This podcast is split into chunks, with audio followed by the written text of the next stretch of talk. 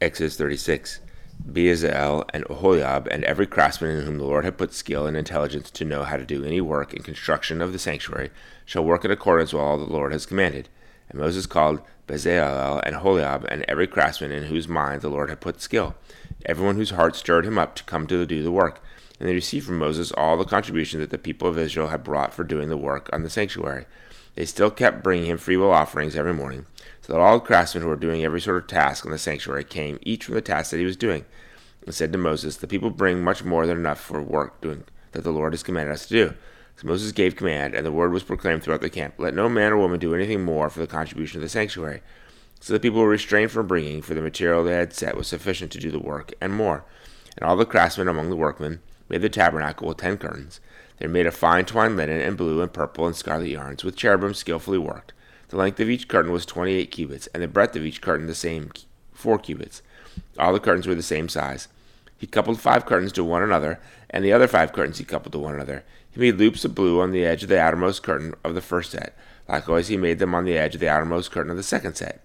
He made fifty loops on the one curtain, and he made fifty loops on the edge of the curtain that was in the second set. The loops were opposite one another, and he made fifty clasps of gold, and coupled the curtains one to the other with clasps. So the tabernacle was a single whole. He also made curtains of goat's hair for a tent over the tabernacle. He made eleven curtains. The length of each curtain was thirty cubits, and the breadth of each curtain was four cubits.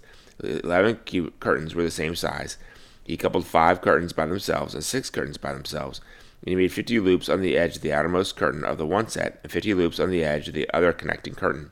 And he made fifty clasps of bronze to couple the tent together, that it might be a single whole. And he made for the tent a covering of tanned ram skins and goat skins. Then he made the upright frames for the tabernacle of acacia wood.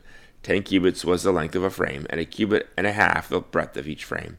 Each frame had two tenons for fitting together. He did this for all the frames of the tabernacle. The frames for all the tabernacle he made thus twenty frames for the south side, and he made forty bases of silver under the twenty frames, two bases under one frame for its two tenons, and two bases under the next frame for its two tenons. For the second side of the tabernacle, on the north side, he made twenty frames, and there forty bases of silver, two bases under one frame, and two bases under the next frame. For the rear of the tabernacle westward, he made six frames. He made two frames for corners of the tabernacle in the rear, and they were separate beneath, but joined at the top at the first ring. He made two of them this way for the two corners. There were eight frames with their bases of silver, sixteen bases under every frame, two bases. He made bars of acacia wood, five for the frames of one side of the tabernacle, and five bars for the frames of the other side of the tabernacle, and five bars for the frames of the tabernacle at the rear westward. And he made the middle bar to run from end to end halfway up the frames. And he overlaid the frames with gold, and made the rings of gold for holders for the bars, and overlaid the bars with gold. He made the veil of blue and purple and scarlet yarns, and fine twined linen, with cherubim skillfully worked into it. He made it. And for it he made four pillars of acacia, and overlaid them with gold.